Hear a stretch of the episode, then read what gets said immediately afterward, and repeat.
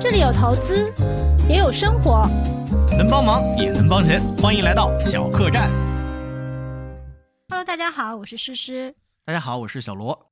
那么今天呢，我们再录一期清明节的特辑啦，也是我强烈要求小罗这边要加录的一期，以怀念我的外婆啊。首先是非常感谢小罗答应我的请求。那么其实在清明节的时候啊，其实前2年我觉得去扫墓是一件很困难的事情啊，就是去年的话其实上海大家都在家里嘛，清明节的时候是在家里，是没有人可以出去的。然后前2年呢也都是要预约啊之类的，其实是3年之后，我觉得终于是一大家子人都去给比如说外公外婆扫墓啊，所以也是比较感慨吧，所以也是想做这一期。我记得你之前跟我说过，说想跟我聊一期外婆教给你的一些生活还有投资的理念，当时我觉得挺诧异的，我记得好像是提到了投资2个字，老人家为什么会跟你传输到关于投资这个理念呢？其实我觉得倒也不是投资，因为我是我外婆带大的嘛，然后其实对外婆就很深的这种感情嘛，然后他们其实是经历过战争的这一代哦，其实他们当时是没有这种证券交易啊之类的。但是我觉得说，其实老一辈呢有一些朴素的理财的观念，我觉得其实现在你越是做投资做理财的话，越是能够体会到这些朴素的道理吧。所以我其实就想来聊一聊其实不管是说投资还是生活，我觉得有的时候其实老一辈的这个虽然我们觉得说他们会比较保守啊，但是我们其实现在来看看，尤其是说咱们经过了这3年的话，其实他们的这些保守的观念，我倒觉得是挺值得我们现在来用，或者说年轻人能够听一听的。其实我是一个特别感性的人，我觉得我的同理心很强，我就是不瞒你说，我在从小到大的时候看到那些感人的电影啊，或者是文学作品啊，我看到了很感动的故事，我都会哭。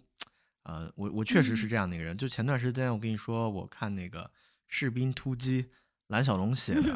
是书嘛，然后我当时就看到有一些和我感同身受，因为我有一段军旅生涯，我就感觉好像是我自己又去经历了一次那样的事情。我为什么没有遇到这么好的班长？没有遇到这么好的战友，或者说他让我想到了我遇到了不好。其实我新兵连的班长真的很差，但是这个不是我们今天讨论的重点。我真的很想吐槽，就是你在就是班长也是我的我的叫领导有点疏远，叫长辈吧，他好像没有那么大，但是有一句话说得好，就是班长是军中之母嘛，他们确实会在你进入军营的第一天，然后去教你，无论是这个叫什么行走啊，然后站立啊、坐姿啊，这些表面的功夫，或者说教你怎么样为人处事，他都是在帮你去系好第一粒扣子。其实他和我在小时候就跟长辈接触，我感觉是一样的。我跟你说就不说军旅的，就说我奶奶吧。我跟我奶奶关系特别好，这里面还有一个故事，它有点类似于像我们每周约一期播客，然后我们2个人聊天，然后像我们小客栈的所有的朋友们一起来沟通一下，它是很相似的。当时我在广州那个天河区东站呢有一个学校叫特种作战学院现在我不知道叫什么，原来叫军体院，我在那个地方上学。我当时觉得部队挺苦的因为我学的专业是特种作战啊，那个学校学的专业呢就差不多是这样类似的吧然后我每一周给我奶奶打一次电话，因为那时候只有周六日发手机然后还不能够用那个智能手机，我就跟我奶奶约定好了，我说我们每周通一次话，我来告诉你我这一周都做了哪些事情，上了什么课吃了什么好吃的，这样呢我会觉得时间也会过得很快。我奶奶就开心的答应了，我每周都给他打电话，然后时间真的是过得很快，就一个学期一个学期这样过去了。就是这个时间过去之后呢，因为我奶奶也不在了，在我就前几年吧，我突然想起来有一天我突然想起来，我想听一下我跟他的通话记录。我有一次录音了，我当时用的是魅族手机，记得好清楚啊。但是找不到那个录音了，因为魅族手机它静音不善，就上它那个什么魅族的云官网，我发现存储下来的东西功能变得很少，只变成了一个短信和一个联系人。原来上传的还有其他的什么图片，还有那个录音，全部都没有了。那个手机我也找不到，我就听不到了。我觉得好遗憾啊！再回到小时候，我跟我奶奶关系其实也很好啊。我妈是很早的时候就我记得是几岁啊，就分开不跟我妈妈睡了，但是我跟我奶奶睡一块儿。我们家是城乡结合部，然后我住的房间没有空调，我爸妈住的房间有空调，还有那个我们书房有空调。我跟我奶奶住一块儿没有空调，夏天热的时候，她就用那个大的那个蒲扇啊，就帮我扇。就帮我扇，这个印象特别深刻。就夏天的夜晚，我特别热，我热醒了，我也不懂事儿，我热醒了我就推我奶奶，我就推她把她推醒，我也不管是几点，然后她就又给我扇，然后扇得很轻很柔，那个风就那样吹在我的身上，慢慢的我又睡着了。哎，现在想到这些，这个场景我觉得我也有，我觉得好像，外婆啊奶奶都会这样，我也是，我小的时候就是我妈经常把我放到外婆家嘛，然后。我就住在外婆家的时候，也是她在夏天的时候，我记得当时都没有空调，我因为年纪比你大一点啊，就当时都没有空调。然后呢，她就会一直扇，然后扇到我睡着，然后晚上呢还会来叫我起来啊，然后看看我要不要上洗手间啊之类的，就然后。叫起来之后，然后又会就是拍拍我啊，然后哄我睡觉啊，就是我觉得这种印象是小时候会，就是这种场景啊，会留在你脑海里很久很久。我不知道听我们节目的朋友，你们会不会有类似的这种场景发生？其实除了这个场景，我还有一个场景，就是我奶奶小时候带着我去放风筝。我给大家描述一下，在我们家的后面，她现在因为经济发展，它修了一个很宽阔的大马路，但原来它是一个堤坝，堤坝的另一面是一条很宽很长的河。但是后来由于经济发展，我们那个上游盖了一个化肥厂，那个河水不知道慢慢的就枯竭了，就没有了，现在全部都干了，什么都没有。原来它有原来水很深，然后一到夏天的时候，春天的时候，那个田地间的土壤上就会长出一些黄黄的那种小花，或者是白色的不知名的野花。我就缠着让我奶奶带着我去那个堤坝上面，那个坝很高，我们走上去就窄窄的路，我就到上面去拿着那个风筝，我就一路跑起来，然后逆着那个方向顺着把这个风筝给吹起来了。我又突然想到了这样的一个场景。然后当时我奶奶当时记得她是我记得她是我们那个村里面就很早很早之前地主家的女儿，然后她是小女儿，对，她还有两个姐姐，他们家从小就是生活条件在当时情况下来说还算是比较优越的。然后她当时就跟我说了一句话，说大意就是说这个风筝放起来飞得高，就是要去远的地方，能看到更多东西。具体的内容我不太记得，但是他很小的时候跟我说，带我出去玩会跟我说这样的话。然后你今天刚刚跟我们说，就是外婆教你的这些投资理念，其实我奶奶也有教我，但是她这个话，就看你怎么理解啊。她是这样说的，也是我在学校给她打。其实她不一定是投资啊，我觉得不一定是投资。其实就是一些对于钱的观念吧，我觉得就是最初的你对于钱的观念，可能就是来自于外婆啊或者奶奶这样子。你说到对钱的观念，我就特别想笑。不是对钱的观念，对钱的观念也有。他是这样说的，对钱的观念就是，他老是跟我说，他说你有钱，就是他自己有时候也有点钱嘛，他会给我，他说你有钱，你就去买点吃的，你把它花了拿去玩，没有任何意义。但你把钱买去吃了，吃到你的肚子里面了。对，他对钱的观念是这样，你知道吗？他特别赞同我去花钱去买一点好吃的，然后想吃什么就买什么吃。对，这是他对钱的观念。但是他对我就是怎么样工作和生活，也有一个很朴素的一个理念啊。我由于有点敏感，我要用那个字母那个取代一下某一个字。他说要听地的话，跟地走，做好人。嗯嗯嗯，就是那个字叫党这个字。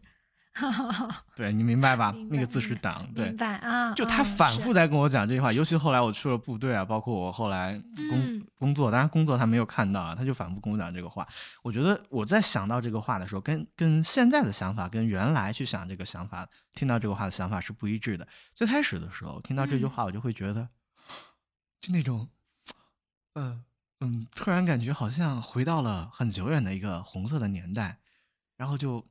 觉得。这个有点难以理解。现在在想的话，我觉得我要拆解一下这九个字，其实就是本本分分、老老实实的做自己该做的事情，无论是在什么工作岗位。你这个总结很好。我就是现在是这样想，因为不同的年龄段的时候，听到这句话的想法是不一样的。我不知道，就是来讲一下你外婆对于你花钱这个吃吃喝喝上面有什么想法，你来。对，我当时想顺着你刚才就是你奶奶的这句话，就是我外婆那一辈其实他们是对就是我党是非常怎么说呢，就是崇敬吧，我觉得真的是很崇敬。因为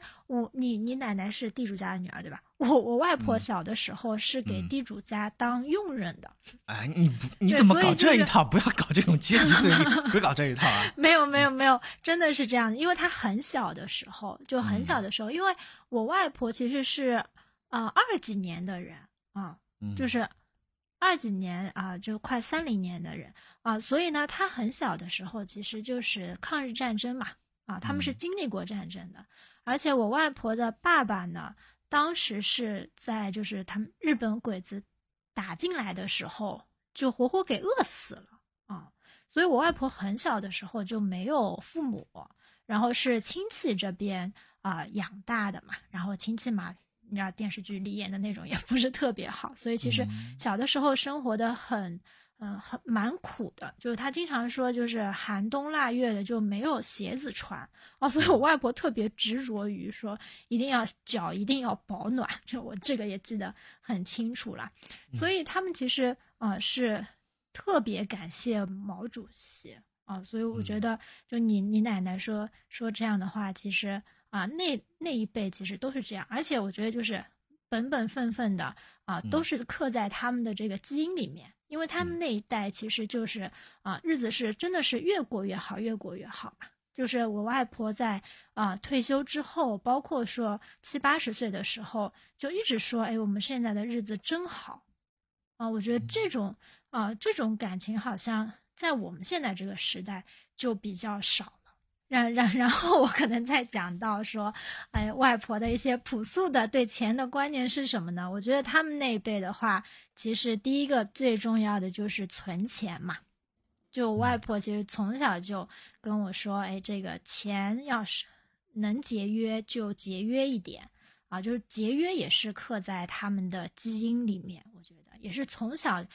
苦过来的嘛。然后其实他们觉得说。用这个钱就得有计划的花所以我觉得这个是我可能从小学到的第一个比较朴素的对待钱的道理，就是你对钱要有计划我觉得其实在于你后面理财这一块的话，其实就是这个计划，我觉得对于很多人来说很重要。因为我觉得现在很多人他在理财的时候，有的时候就是一时兴起。就他很注重说，哎，我现在有笔钱，然后我把这个钱一下子就投进去，就投进股市，然后我可能就过了一个礼拜，我亏钱了，然后他就觉得炒股不行，或者买基金不行，然后从此再也不碰股市然后就放在活期里面货币里面我觉得总体来说，你要先对你这个存下来的这个钱，首先你要有存钱的概念，就不管你挣多少钱吧。我觉得在每个月都得有一部分钱是存下来的。其次，对于这个钱怎么去投资，你应该有自己的一个计划。就是到第二步的时候，它可能就会更加考验你有没有相关的知识，你去买定期或者是放余额宝或者是去买股票和基金。但是第一步你还是得有一个基础的观念。你可不可以讲一下，我知道你的那个工作组里面会有一些比较年轻的同事，你可以讲一下你观察到他们的这个收入和支出的这样的一个情况吗？给我们一点点启发。我感觉现在的年轻人的话，首先一方面确实现在的这个物价，包括说我在上海嘛，那你在北京嘛，我们知道年轻人的这个，如果当地没有房子的话，其实都得租房。其实我觉得现在租房确实是一块很大的开支。你比如说一个毕业生到我们公司来，比如说到公司来吧，可能他一开始挣个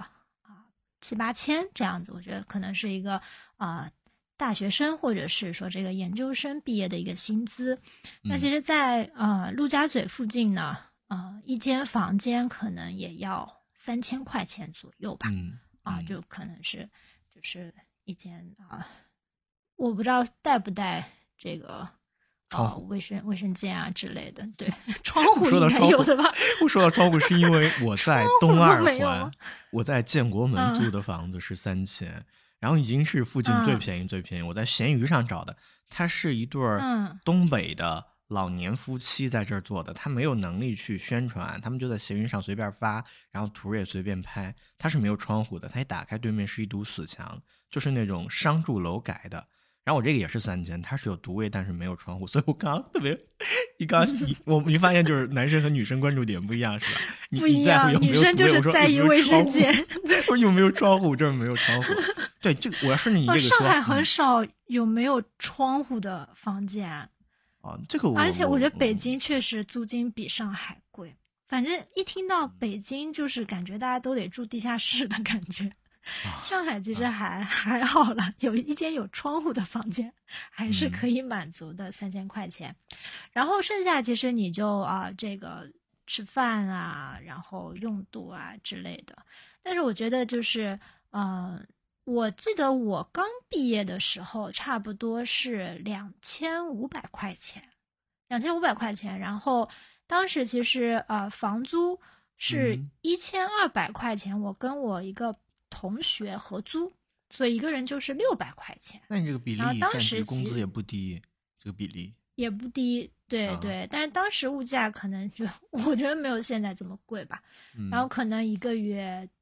也就存个4、500块钱但是其实你就要表达这种情况下你还是能存下来钱，是吧？就你不要找一些什么样的刚性支出的理由来放纵自己，其实还是能存下来一点的，多多少少可以的，还是能存下来。而且那时候我觉得工资涨得还挺快，就可能我到第2年可能工资就翻倍，然后就突然觉得好像有钱了，然后就换一间更大的，换一间房子租，然后又没钱了但是我觉得就是整体的话我觉得不管挣多少钱吧，就是能有一个存钱的计划吧。就像我以前第一份工作的时候，我的一个领导，他当时其实年纪应该也不大他是南开的硕士吧，反正毕业了几年，我一进公司他就跟我说，我们在北京的一个同事，我跟他是一起进公司的，然后这几年他已经存了10万块钱了，而我1分钱都没有存下来。这句话对我印象也很深刻，就是花钱很容易嘛，我觉得就你要在上海要把钱花完实在是太容易了，就只要你不想存钱，这个钱怎么都能花完。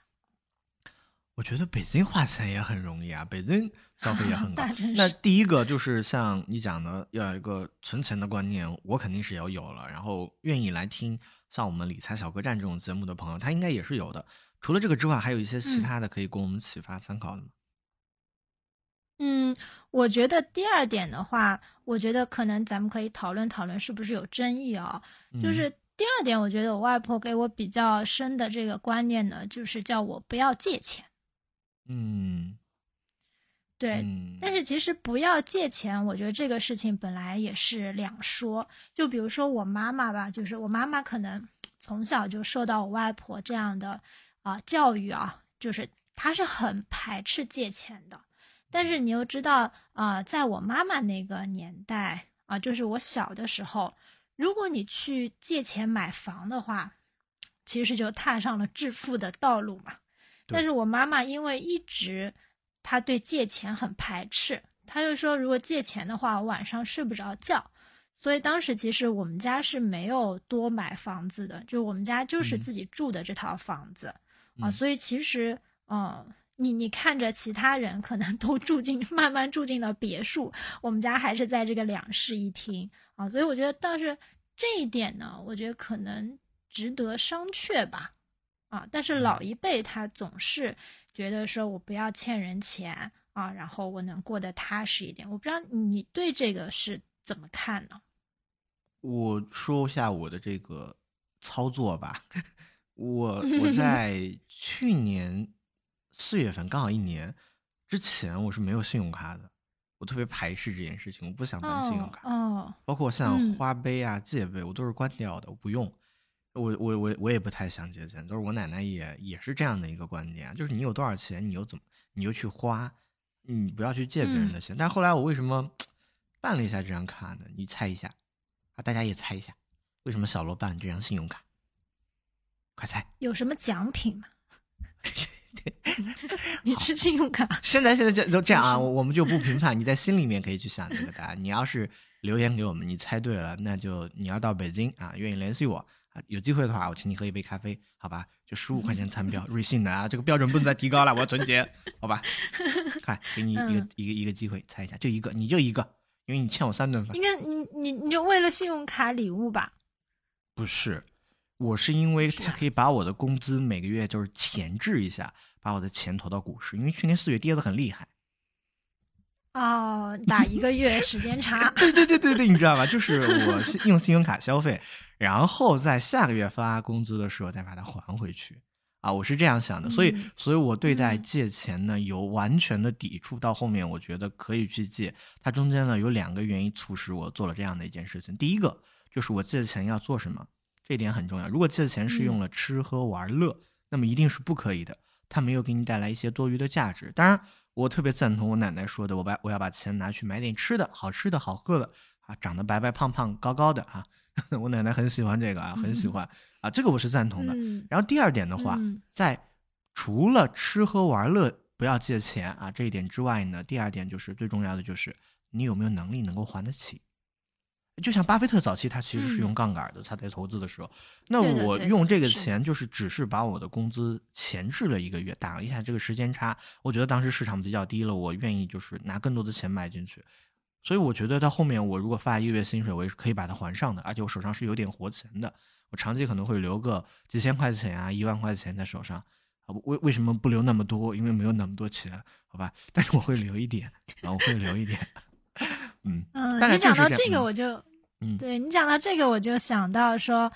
当时疫情的时候，其实好多人就开始，就如果是几个月没有收入，感觉就过不下去。当时其实大家就会倡导说，无论如何都要留出6个月内的吃穿用度，包括说你的房贷啊之类的。所以我觉得借钱，包括是说，你说啊，这个付房贷买房，对吧？我觉得也都无可厚非，但是其实就是你要把你6个月内所有的开支加上你要还的钱加起来，你看看你有没有这个现金流，如果有，我觉得就 OK。 就是不能够把自己的这个负债拉太高，占据你收入的多少，那就不行。对，其实这里我也有一个小故事，就是其实我外婆是就是我外婆是2个女儿，然后1个儿子嘛，然后呢，3个孩子呢都生了女儿啊，所以我小的时候，而且我们年纪很相仿，就我舅舅的女儿呢就比我大2岁啊，然后我阿姨的女儿呢跟我是同岁，所以我们小时候就3个女孩经常在外婆家一起玩嘛。然后，但是我觉得同样是一个外婆教出来的，我舅舅的女儿其实她在借钱这件事情上其实就有点超出了自己的这个限制，就是自己的能力。然后包括说怎么说，她可能就比如说读书一般，工作也相对比较一般，但是很追求那种高消费，所以有一阵你记得现金贷很流行，对吧？什么校园贷啊、啊这种追债啊这种新闻就很多嘛。嗯，当时其实我舅舅的女儿啊、就是去借了这个钱，然后后面呢，他们家就利滚利，他们家把房子都卖了啊，就给不像这种情况不还不行吗？不行，他是超出那个国家规定的利率的呀，不还不行吗？这么严重？对，就是当时就是他应该还去借了一些银行的钱，然后当时的催债的电话就打遍了我们全家，连我阿姨的女婿都能收到这个电话。哦，你想这个关系有多远？而且呢，就是那套房子啊，他们卖的，因为他们家条件确实，怎么说呢，比较一般。就是当时就老人其实有房子嘛，那时候是儿子嘛，就留给儿子一套房子，然后其实那套是他们家唯一的房子。然后他们就卖掉。我要跟大家说一下，如果你有遇到类似的情况，我之前在网上看过一个律师的分析，当然我不是专业的，如果有律师专业的朋友知道这件事情，可以给我们一点建议啊。就是我听说是这样，它超出了国家规定的利率的多少啊？几倍，你是不用还的。然后还有一个，我身边有朋友，就是我不知道是不是他干的，反正就曾经发过一个东西，就是说去撸贷，你知道什么意思吗？就是他一个手机上下了几十个这种。P2P 或者什么借钱的这种软件，然后他手机上的联系人全部都是假的，比如说备注是爸爸，然后那个手机号随便乱写，然后备注是妈妈乱写，然后他那个软件后台读取了你的信息之后，把你的身份证甚至信息都读取了之后，放给你比如3000、5000，然后利滚利很快，他就是不还，他告明摆着就是撸贷，就是撸你的钱，带几十个软件，他说他们村的人都是这么干的。没有人去找催贷的人，不可能为了这几千、1万多块钱去你们村儿，而且他们村儿都这么干，一个村儿很团结，外人到下面村里面去催债，人家根本就不会鸟你的。所以我知道这背后就有一个，教大家这个我不是说教大家这个，这背后有一个很重要的利害关系是什么？首先，他这个事情是犯法的，所以你如果遇到这种事情，你一定要硬气，对他，你要硬气，要硬气。当然，最本质的就是不要干这种事情啊，千万不要干这种事情。如果不幸发生了这种事情，不要怕，它超出了你不要还，我觉得好像是没有什么问题，应该是没有什么问题。它这个理论上是犯法的，应该不会给你上什么征信。而且就我的个人角度来说，我宁愿失信，我也不愿卖房子。这不冤大头吗？这太冤大头了，真的很冤大头。失信也没什么大不了的，坐不了高铁、飞机嘛，对吧？坐不了高铁，1等座大巴不就行了？2等座还是可以。对啊，那坐2等座不就行了嘛？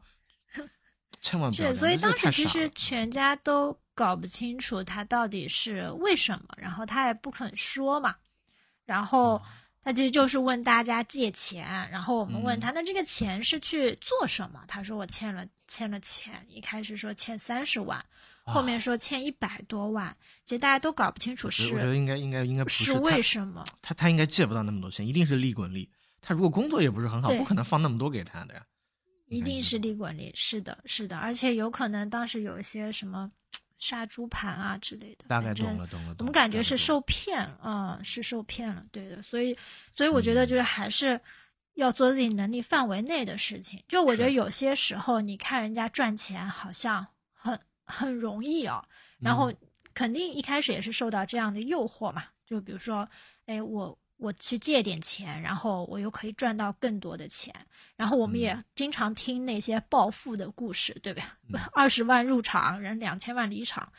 但我觉得就是这种，首先它是一种运气吧，而且第二，我觉得这种运气你不要想是可以落在自己的身上的啊。所以我觉得还是我们回到刚才，就还是本分一点。然后呢，能够存一点钱，但是同时也能够发现一些投资机会。那这个时候呢，如果你有一些你希望借钱，但是也要在你的还债的这个范围之内。比如说我有个闺蜜，她又炒股还是很厉害，她有一阵时间就之前茅台涨得很好的那几年啊，16、17年，她其实就是借了20万的贷款。然后可能去炒股，对，但是他的收入完全能覆盖，就是黄金单身闺蜜吗？对，黄金单身是。等会儿挂断之后，微信退一退啊。好的，好的。我主要是学习怎么炒股，主要是学习怎么炒股。他很具备那种赚快钱的素质、就是他看中一个机会呢，他下手很果断，而且他止损很果断。像我就没法止损，我真的我虽然投资基金或者说了解基金，我为什么买基金不炒股，就是因为基金亏得少，我觉得可能是这个原因。而且基金长期持有，它还是可以赚回来的，它基本面坏的这个可能性没有一家公司赌一个坏的可能性那么大，就是好像你有一个男团，对，一个男团里面一个男孩不喜欢你，哎，还有七八九个、上十个，对吧？十几个。但是我建议大家，这个我不是我们每个人都有这样的一个素质的，我建议大家不要盲目去尝试。我要说一下我奶奶教给我的那一点啊，就是咱们还是要好好做人啊，好好做事，踏踏实实的啊。我觉得这个在基础之上，然后你再去考虑自己的能力圈要不要去覆盖借债，我觉得这一点还是比较重要的。因为生活说白了不就是柴米油盐酱醋茶嘛，踏踏实实的呗。我觉得这个踏踏实实就很幸福，很幸福。对的，对的。是的，但是本本分分、老老实实。其实我觉得我外婆和其他可能老人或者说和我妈有一点很不相同的，就是她从小就教我说不要做老好人。就是可能比如说像我妈对我的教育就是说，哎，吃亏是福啊，然后能让三分啊。但我外婆就从小对我的教育就是说就是还是要跟人家能够算清楚，就不要一味的吃亏，而且不要别人的就是要求你都答应这样子。其实我觉得这个在我人生当中也是受很大的启发，因为你会发现好像就是比如说读书的时候，好像我妈那套就比较容易行得通，你就会有好多朋友嘛。但是其实到社会当中的话，你会发现大家其实还是会有一点欺负老实人的感觉吧。我赞同你说的这一点，我特别赞同，就是你要有底线，这一点是很重要的。就像我之前在机关单位工作的时候，就有一个例子可以讲给大家听一下，就是你可以想象一下，就是说你同一个办公室的比你资历要深的同志，然后经常给你去安排一些他的活，或者说某一个领导给你经常安排活，但是你其实并不直属他管。但我可以教给大家一个稍微一点点，这事儿比较小心点，应该也不叫，就是你可以答应他的，答应你首先是一定要答应的，但是你一定要加一个附加条件，比如说诗诗跟我讲啊，让我去做一件什么事情啊，我说可以，没有问题，但是我现在手头有一个什么工作，您要稍等我多长时间才可以。就是我希望通过这一点来我必须要给他完成这件工作的时候，来让他知道我不是说就是完全100%要同意你的，我前面是有一个门槛的，就是我要稍稍的保护一下自己，或者给自己一个缓冲空间的。如果是同事的话，那我这个加的可能就会码再高一些啊。就是你直接完全答应的话，其实有的时候在职场上显得很廉价，我不知道你会不会这种感觉，就是对我特别同意你这两个字，就觉得你好廉价，就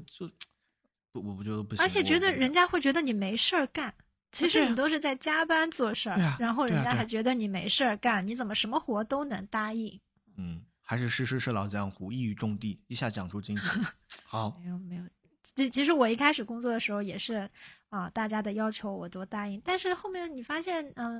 你可能吃亏并没有办法赢得一些尊重吧，而且我也不需要这些友谊了，对吧？也不需要这些廉价的友谊。确实是，哎，这点说的很好，鼓掌！我觉得你说的很对。好，对。然后呢，最后呢，我觉得我外婆对我比较深的一个印象呢，就是她跟我说不要赌博因为我觉得小的时候呢，其实就我家其实是在城乡。也是城乡结合部嘛，叫郊区大家喜欢打麻将啊、打牌啊之类的其实有一些呢就是打的小一点啊，有些打的大一点啊，但是也有一些就是倾家荡产的朋友，我爸旁边的这些朋友也会有我觉得现在其实年轻人赌博的比较少了我觉得现在年轻人会打麻将的也没几个也不会，而且大家就都996嘛，因为以前打麻将的话都是晚上六点钟开始，现在6点钟还没下班啊。但是我觉得不要赌博，其实它在投资上面也是适用的，就是你不要去压单个的标的。嗯，对，还有它这个我觉得就是胜率很低。嗯，对，胜率很低。就像我为什么喜欢投基金，就是因为基金分散嘛，可能一个基金投了几十个股票这样子。但是如果我只拿着一个股票，我其实真的是赚不到钱。我曾经有一个股票大概20块18块钱进去，跌到9块钱。然后当时其实这个行业很好我是新能源行业。你想18年我拿了一个新能源的股票19年其实就是新能源爆发的时候嘛。那9块钱的时候我实在是受不了了，就是对我就卖掉了，我亏了50%。然后后面你知道它涨到多少？涨到80块钱。我再也不炒股票了，真的。你觉得那你复盘一下，你觉得你为什么觉得你这个行为是赌博？你能跟大家说一下？你现在复盘回过头来看，你觉得你做错了什么？我觉得这种时候，我觉得这种反思是很有效的，因为是真金白银的教训啊！我很想听，很想听。对，因为我觉得就是，首先赌博这个词就是在于说，你其实是不了解这个事情的。就像我知道那个票是新能源的票，但是新能源这个行业我一点也不懂，当时。什么电池啊。光伏啊，这些包括什么碳酸锂啊，就我根本没有看过这些研报。其实当时就是说有一个朋友他说，哎，这个股票很好，然后我就去买了。其实这个就是赌博，我觉得这个和这个价值投资我觉得是完全不一样。很贴切，但其实每个人对价值投资的理解不一样，但是赌博我对你的理解是一模一样的，就是赌博就是去压住自己不懂的东西，而且你在这个不懂的东西上放的这个比例越大，赌性越大。如果说你买了这支票，这支票占你的比例只有1%、2%，我觉得是 OK 的啊，我是赞同的，我觉得没有问题。就是你在一个比较新兴的行业上去分散一下，你去买了这样的一个标的，只占1-2%，其实无伤大雅。它即便是跌了50%啊，你买了2%能亏1点。买1点亏0.5点，它其实是没有什么问题的。但你在上面一旦是赌到了，那它涨到80，它这一下涨了10倍，那你这几个点其实收益还是很大的啊。就是它还是比例的大小、了解的多少和这个金额的大小，它这两个关系配合在一起的赌博。然后最后我也说一下，就是我奶奶教给我的一个道理，它其实更加贴近于生活。他不是说的，但是他是做的，就是人到老年的时候，越老的时候啊，他就越会表现出一个什么样的特征呢？变小孩一样是吗？不是，他很温柔。他听得下去所有的话，他也能够和人开所有的玩笑，他变得越来越慈祥。原来中国，不是中国吧？就原来我们家，我把这个范围扩得太大了。我们家会有这种婆媳关系，我妈会跟我奶奶，在我小的时候，我印象很深啊，又会有吵架，都会有争吵。但是我奶奶对，就是年纪稍微大一点之后，我长大了之后，发现她越来越温柔，她越来越不会主动的去，或者说，我觉得有时候我妈跟她吵的架，我觉得我妈不太对的时候。他其实都是笑一笑就过去了。我甚至帮我奶奶说话啊，就是说我妈有时候说的很激烈，然后奶奶就过来笑一笑，把我的手往下摸一摸呀，然后就拍一拍我呀，就他给我这种感觉就是，我原来听说过一句话，就是人到老的时候要装聋作哑，是这个词吧？是这个词吧？是的。是个词儿。你也不要经常去劝年轻人，然后也不要去指指点点别人的生活我觉得我对这个印象很深，印象特别深。再加上我前一段时间就前2期嘛，工作上的一些失意，然后找这个诗诗沟通，来看了这个人性的弱点，里面有一点就很重要，怎么让别人喜欢你，就是让他聊爽了，聊他的事情，即便你一句话都不说，他会觉得你是一个很有口才的人。然后另外就是你要顺着他的想法想，它其实不就是人老了之后的一种智慧吗？嗯，周期。对，我觉得这个联想很好，是是，所以我觉得真的，哎，一方面我觉得像奶奶啊、外婆啊，他们留给我们的记忆真的是一段就特别美好的记忆，就是你回想起来就会很安心的，就好像你还是那个睡在凉席上的那个小孩。哎，别说，我现在就要哭了，再说。我真的很感谢。对，拿着蒲扇给你扇啊，然后想起来都是这样的记忆，我记得很美好。我记得就是我外公走的时候啊，我外公走的时候，我们当时去那个老房子守夜嘛，嗯，然后守了一夜，然后呢，我外公外婆的房子其实是那种平房，你知道吗？就是，嗯，不是那种公房。然后我们小的时候刷牙呢，都是就是。啊，到门外，然后那边会有几块青石台，墙根、然后就、对，然后就会在那边刷牙啊。那天我记得非常清楚，就我感觉我一辈子一直在想起这个片段，就是我那天守完夜早上，然后拿着一个牙刷杯嘛，然后就去那边刷牙，然后就像一下子就回到了小的时候，就那种感情，我不知道你能不能体会啊，就是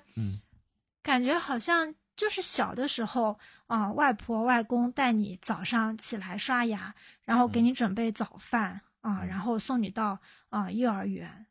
啊、然后当时其实也不会觉得说特别特别悲伤，就是你会有一种反而有一种幸福的感觉啊、就是有种涌上心头的这种感觉，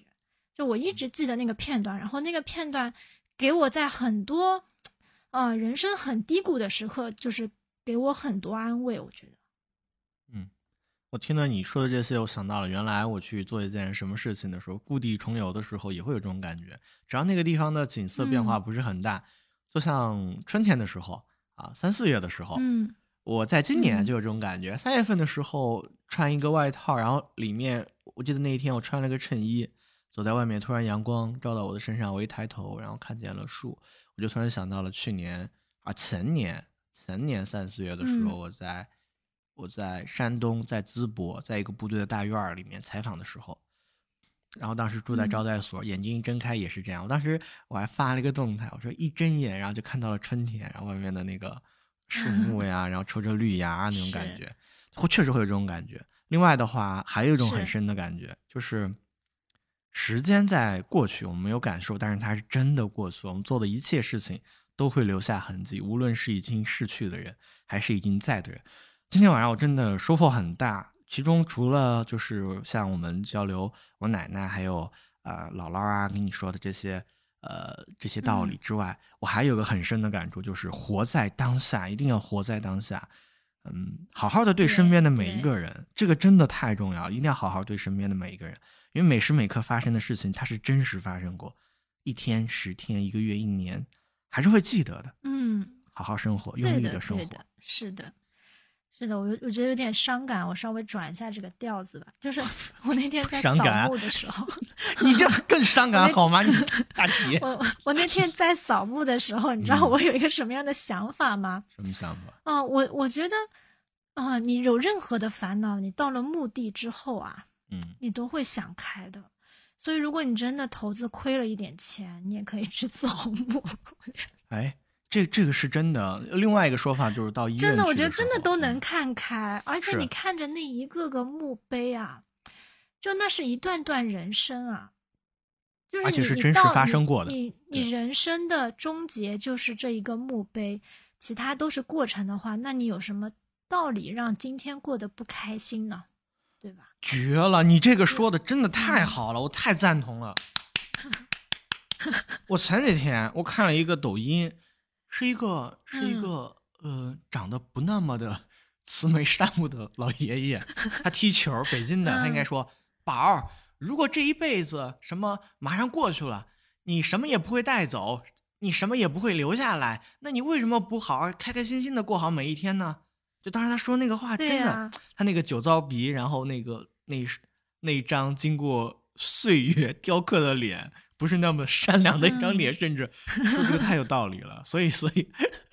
我在听完了之后，我就去下单买了一些我之前想买的东西。我觉得反正钱我带不走啊，这个有点跑题了。但是我本身还是这样的，我觉得我也是一个很善良的人。我今天晚上就想表达一个观点，就是一定要用心、用情、用力的好好生活，好好的对待身边每一个人，让你自己尽量过得开心，然后多做一些让自己以后不会后悔的事情，就是端正本心。正好就前几天嘛，就我昨天爬山的时候跟你说，我在车上看那个《心若菩提》这本书，也推荐给大家，就是曹德旺写的一本书。那本书里面也包含了他这个过去的一生，然后怎么样去这个去工作。他有一件事情我想分享给大家，这个会不会超时了？没关系吧？没关系嘛。好，没关系，又没有现实。好，我讲一下，就是他呢，在刚开始有一段时间比较低谷的时候，然后去那个合作社还是什么社啊，去打工打零工啊，也是抽调过去了。然后有上千啊、上百的这个民工去修建一个堤坝还是什么，然后那个房子，民工住的房子突然着火了，他们三个关键还在现场，三个人。就被抓起来了，别人怀疑是不是你曹德旺放的火，就被挂起来，就关起来，就说不出来，说不清。后来还好是有一个农民，然后看到了某一个人，然后抽烟把那个烟头扔在地上，引发了大火，他就被放出来了。放出来之后，他看见那个他们的营长还有教导员很焦虑，他就干了一件什么事情呢？这件事情干完了之后，让他拿到了数十倍于其他民工的赔偿。他从一个嫌疑人放火烧宿舍的嫌疑人，变成了拿到受损的这个民工10倍的赔偿。怎么做到的呢？他就去设身处地的为那个营长教导员想，他说发生了这个火，我们大家都没有想到，但是我愿意去做一些事情来帮忙。然后营长当时也是啊，就摆摆手，哎，好了，知道了，就很敷衍啊。他说我会修车，其实他会吗？他不会。他就去支了一个小摊儿，在那个地方修了几天几夜都没睡觉。他说，后来他写回忆录，他说他也不会修，就是把那个平板车的那个轮胎呀给紧一紧啊，螺丝啊给紧一紧，让这个板车推起来不那么松松垮垮，让大家能够干活啊，提高大家的效率，节约时间。干了几天之后，他在干活的这个过程中啊，补偿也下来了，赔偿款下来了，然后支援的物资也下来了，他自己。浑身邋遢的不得了，然后浑身都是散发着臭气，胡子拉碴的。然后大家发现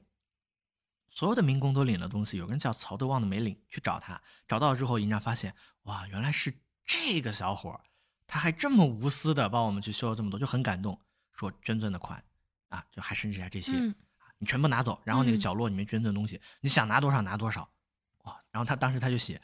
他说我去做这件事情的时候，我真的没有想过要去求这个回报，我只是觉得已经发生了这个事情。我看营长教导员很焦头烂额，我希望去做一些实事儿来帮助这个事儿变得更好，然后让大家减轻大家的烦恼。结果万万没有想到受益这么大。把这个故事，虽然小罗讲的不是很精彩，但是在结尾的时候送给大家，也送给诗诗。我们每个人呢都应该还是那句话，用心用情用力的好好生活，我觉得生活一定会给你反馈的，我很相信这一点。对，那诗诗呢，就是希望大家呢，能够多回家看看自己的外公外婆啊、爷爷奶奶啊，包括爸爸妈妈，就确实还是要在他们在的时候多陪陪他们啊，而不是说就是比如说我像我和小罗现在也只能每年清明、冬至的时候怀念一下嘛，但是真的他们就是陪伴，我觉得是最最重要的。好，那今天就到这个地方吧。好嘞，好的，行，谢谢大家。那个我们每周三的话题是可以接受点菜的，大家给我们留言，希望我们聊些什么，我们是可以的。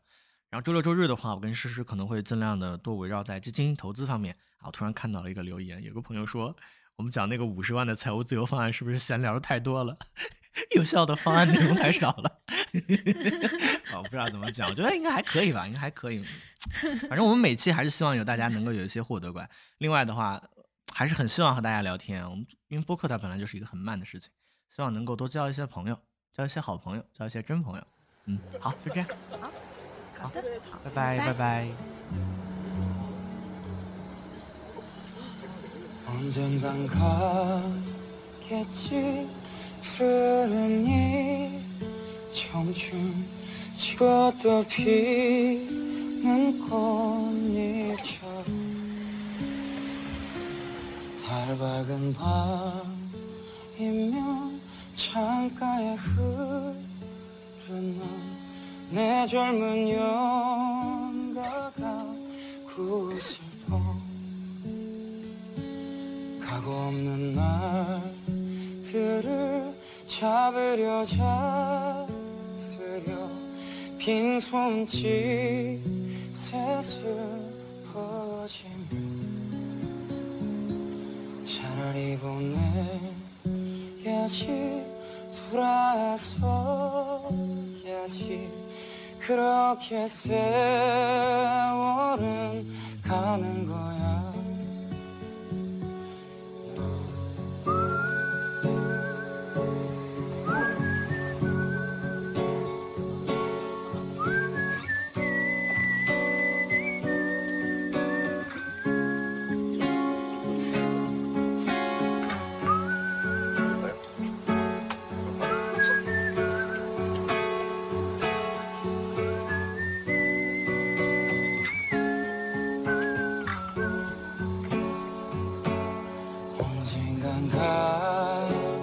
지 푸르르니 청춘 지고도 피는 꽃잎처럼 달밝은 밤이면 창가에 흐르는 내 젊은 영가가 구슬고 나를 두고 가 서하겠지만 날 버리고 가는 세월이에 정들고 없어라 허전한 마음은 정답던 옛 동상 찾는다 언젠간 가 겠지 푸르른 이 청춘 지고 또 피는 꽃잎처럼 달 밝은 밤이면 창가에 흐르는 내 젊은 연가가 구슬퍼